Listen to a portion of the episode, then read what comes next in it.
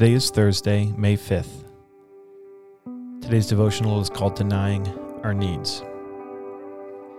All week, we've been talking about a Fuller Youth Institute study that identified three core needs in people when it comes to their spiritual life belonging, identity, and purpose. So, just to recap a little bit belonging, we need to know who we belong to, who our people are. We need to know our, our identity, who we are. And we need to know our purpose, why we're here and these things, um, Jesus um, has the answer for all of these core needs. Jesus has the answer for this, and and his function, his design, includes the body of Christ, the church. And we looked at a passage from Romans that broke this down Romans 12, verses 3 through 8, talking about the function of the body of Christ and being members of a body that belong to one another we need to belong. We need to have that sense of belonging. It's a core need that we have.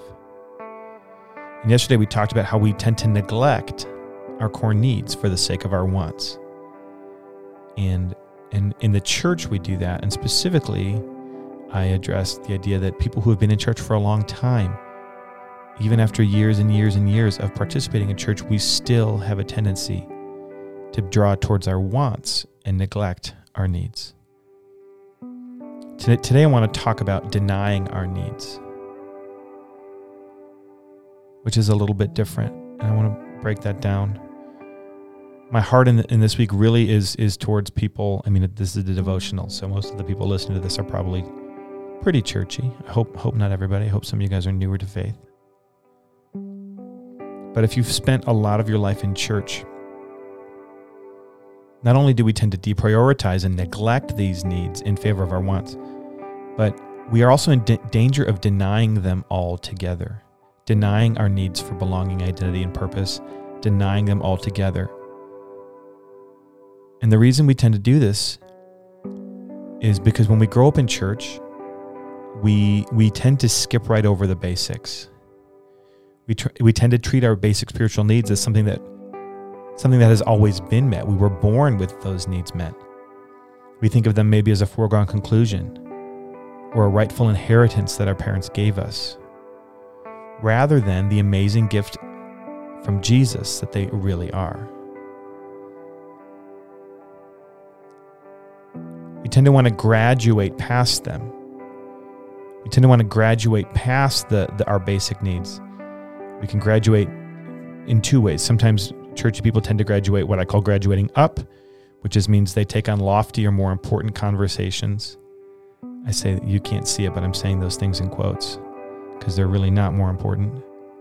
Things like when the world's going to end. Or they graduate out. They get to the point where they become disengaged with with church and they say, "Ah, this stuff's I've kind of heard all of this already.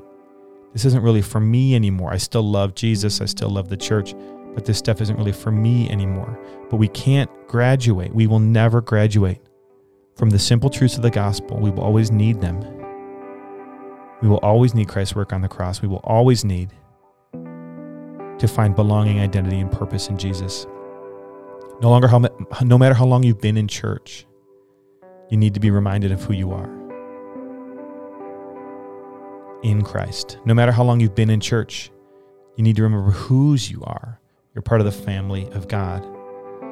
No matter how long you've been in church, you need purposeful participation in the work of the kingdom.